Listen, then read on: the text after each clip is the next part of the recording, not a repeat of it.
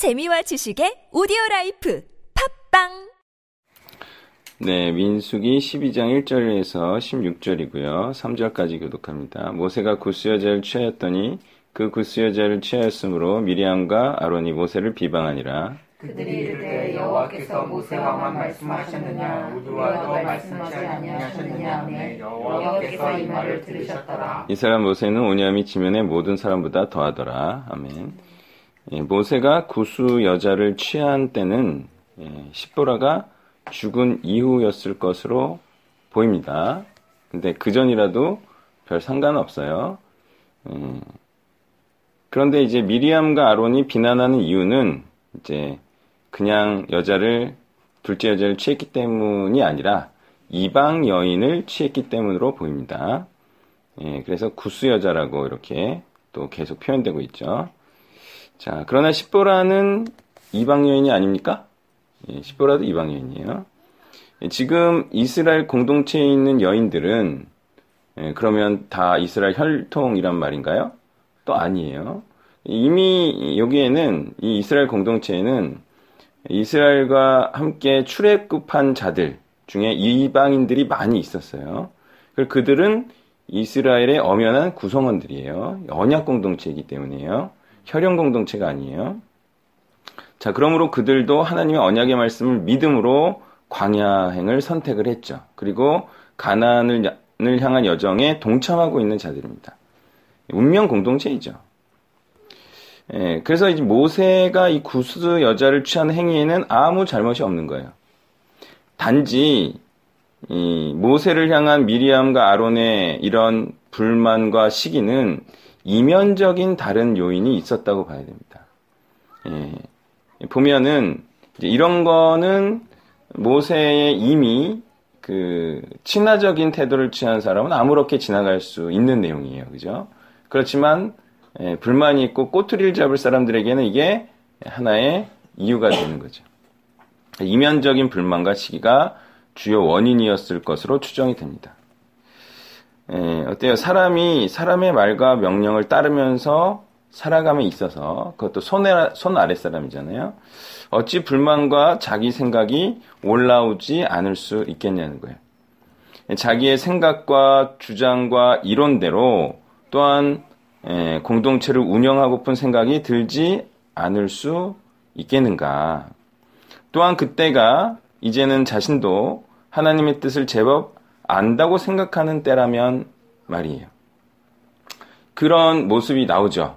여호와께서 모세와만 말씀하셨느냐? 우리와도 말씀하지 아니하셨느냐? 이거는요. 자기들도 이제 좀 하나님의 뜻을 안다. 이렇게 생각하고 있다는 거죠.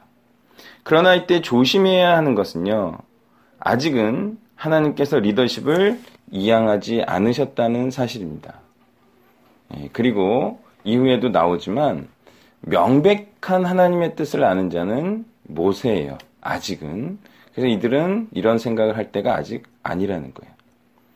자, 3절에는 이제 모세의 온유함에 대해서 나옵니다.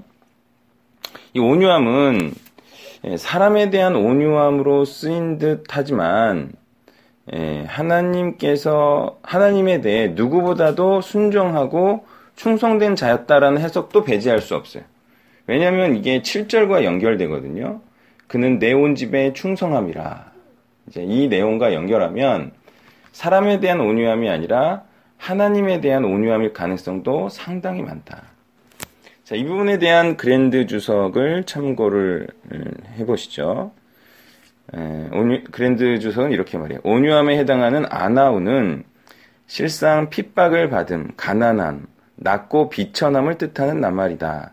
이는 곧 모세가 자기 자신을 의지하지 않고 오로지 하나님께 전적으로 순복하는 삶을 살고 있었음을 칭찬하는 말이며 두 번째, 모세가 결혼 문제 때문에 형제들로부터 강한 압력을 받고도 분노하지 않고 잘 참아냈다는 말이기도 하다. 예, 문맥적으로 보면은 사람에 대한 온유함으로 풀어야 될 것 같고, 그렇지만 전체적으로 이 아나우라는 단어가 쓰이는 성경적인 용례로 볼 때는 하나님께 대한 충성으로 번역한 게 맞겠습니다.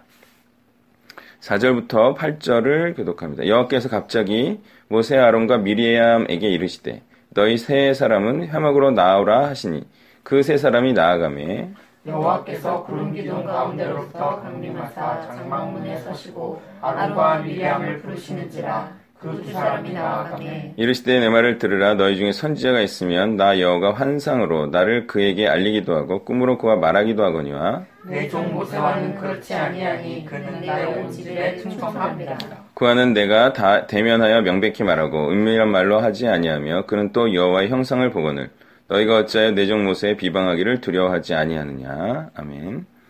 자 아론과 미리암이 모세와 어떻게 다른가와 또 선지자와 모세의 차이에 대해 말씀하심으로 모세의 독보적 입지를 설명해 주시는 내용입니다.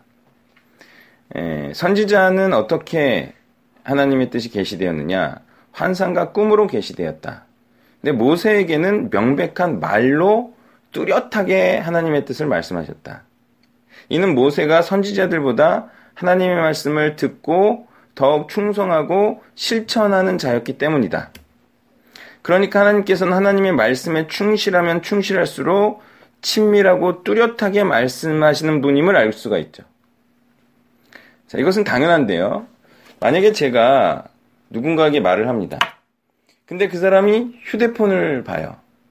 그리고 지나가는 사람 다 쳐다보고 이러저런 소리에 다 반응해. 그러면 제가 어떻게 얘기를 할까요? 대충 말하고 끝냅니다. 말을 하기가 싫어. 모호하게 말하고 끝냈지. 근데 모세는 잘 들어. 그러니까 이제 자세하게 말하죠. 어, 정확하게 말하죠. 이게 이제 에, 충실하게 듣고 순종하려는 자와 대충 듣고 잘 안 하려는 자의 어떤 차이라는 거예요. 자, 8절에 은밀히로 번역된 희나, 아, 희나라는 단어예요. 희단가, 예, 희다예요. 예, 희다. 이게 이제 수수께끼, 알기 어려운 말이나 문제를 의미하는 단어예요. 근데 이게 어떤 것을 의미하냐면 비유 있죠, 비유. 그리고 질문을 유발하는 것.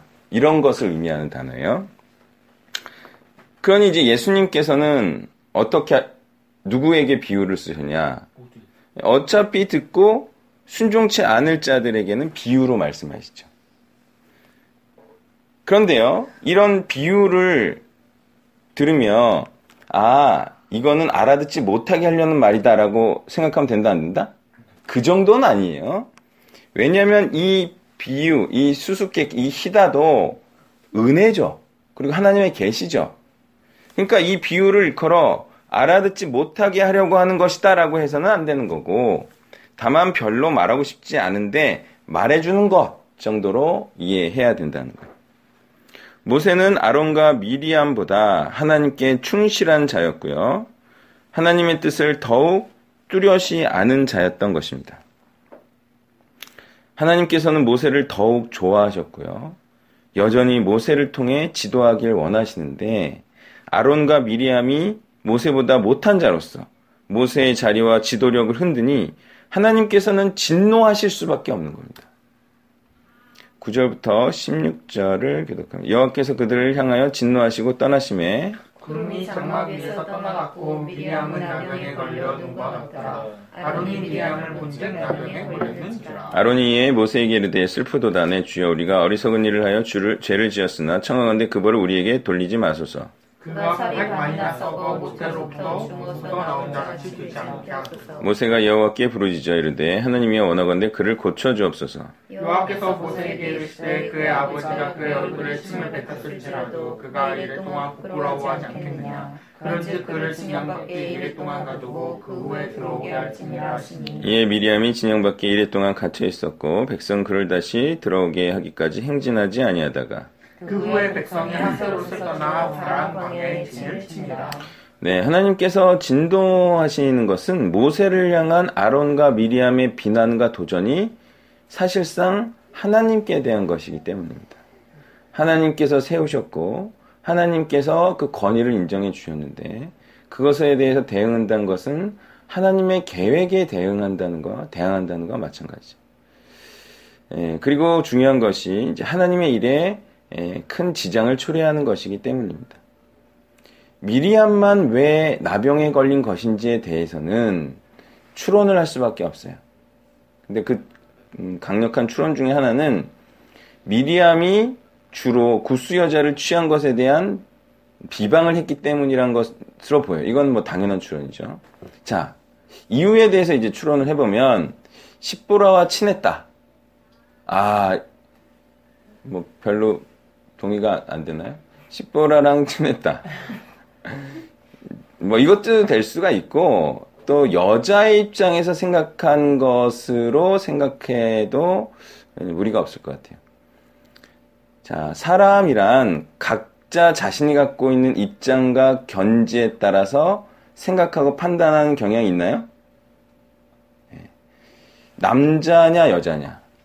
생각이 달라요. 입장이 달라요.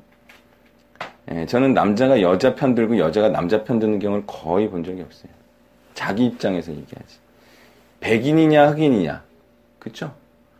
그걸 넘어서는 자는 마틴 루터 킹이 백인인가요? 아, 그, 백인이기 어렵다. 진짜 어려워요. 예.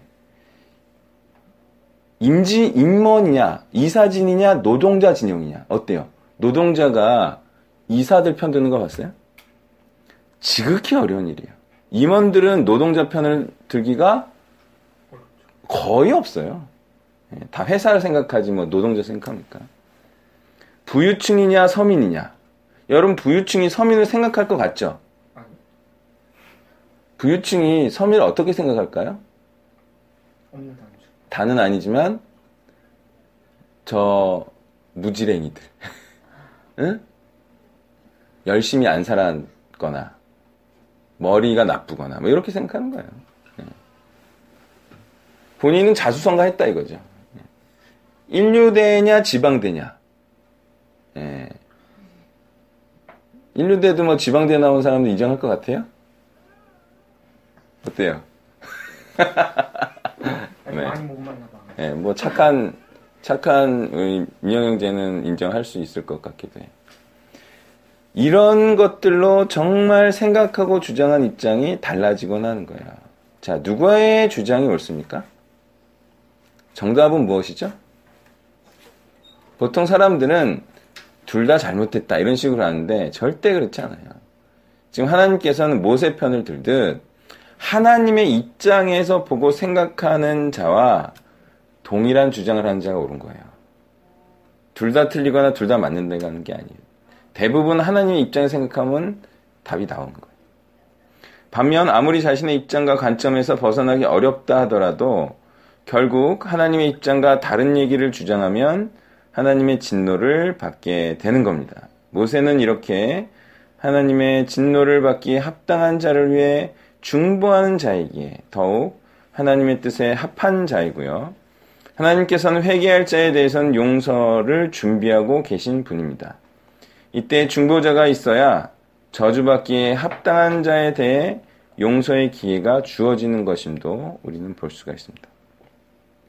지금도 하나님께서 미리암에게 하신 것처럼 즉시 징벌을 하시면 어때요? 즉시 하나님의 뜻을 알 수 있고요. 누가 올바른 지도자인지 알 수 있고 참 좋겠죠. 그렇지만 지금은 그렇지 않아요. 그 이유는 뭐냐면 구약과 신약의 차이인데요.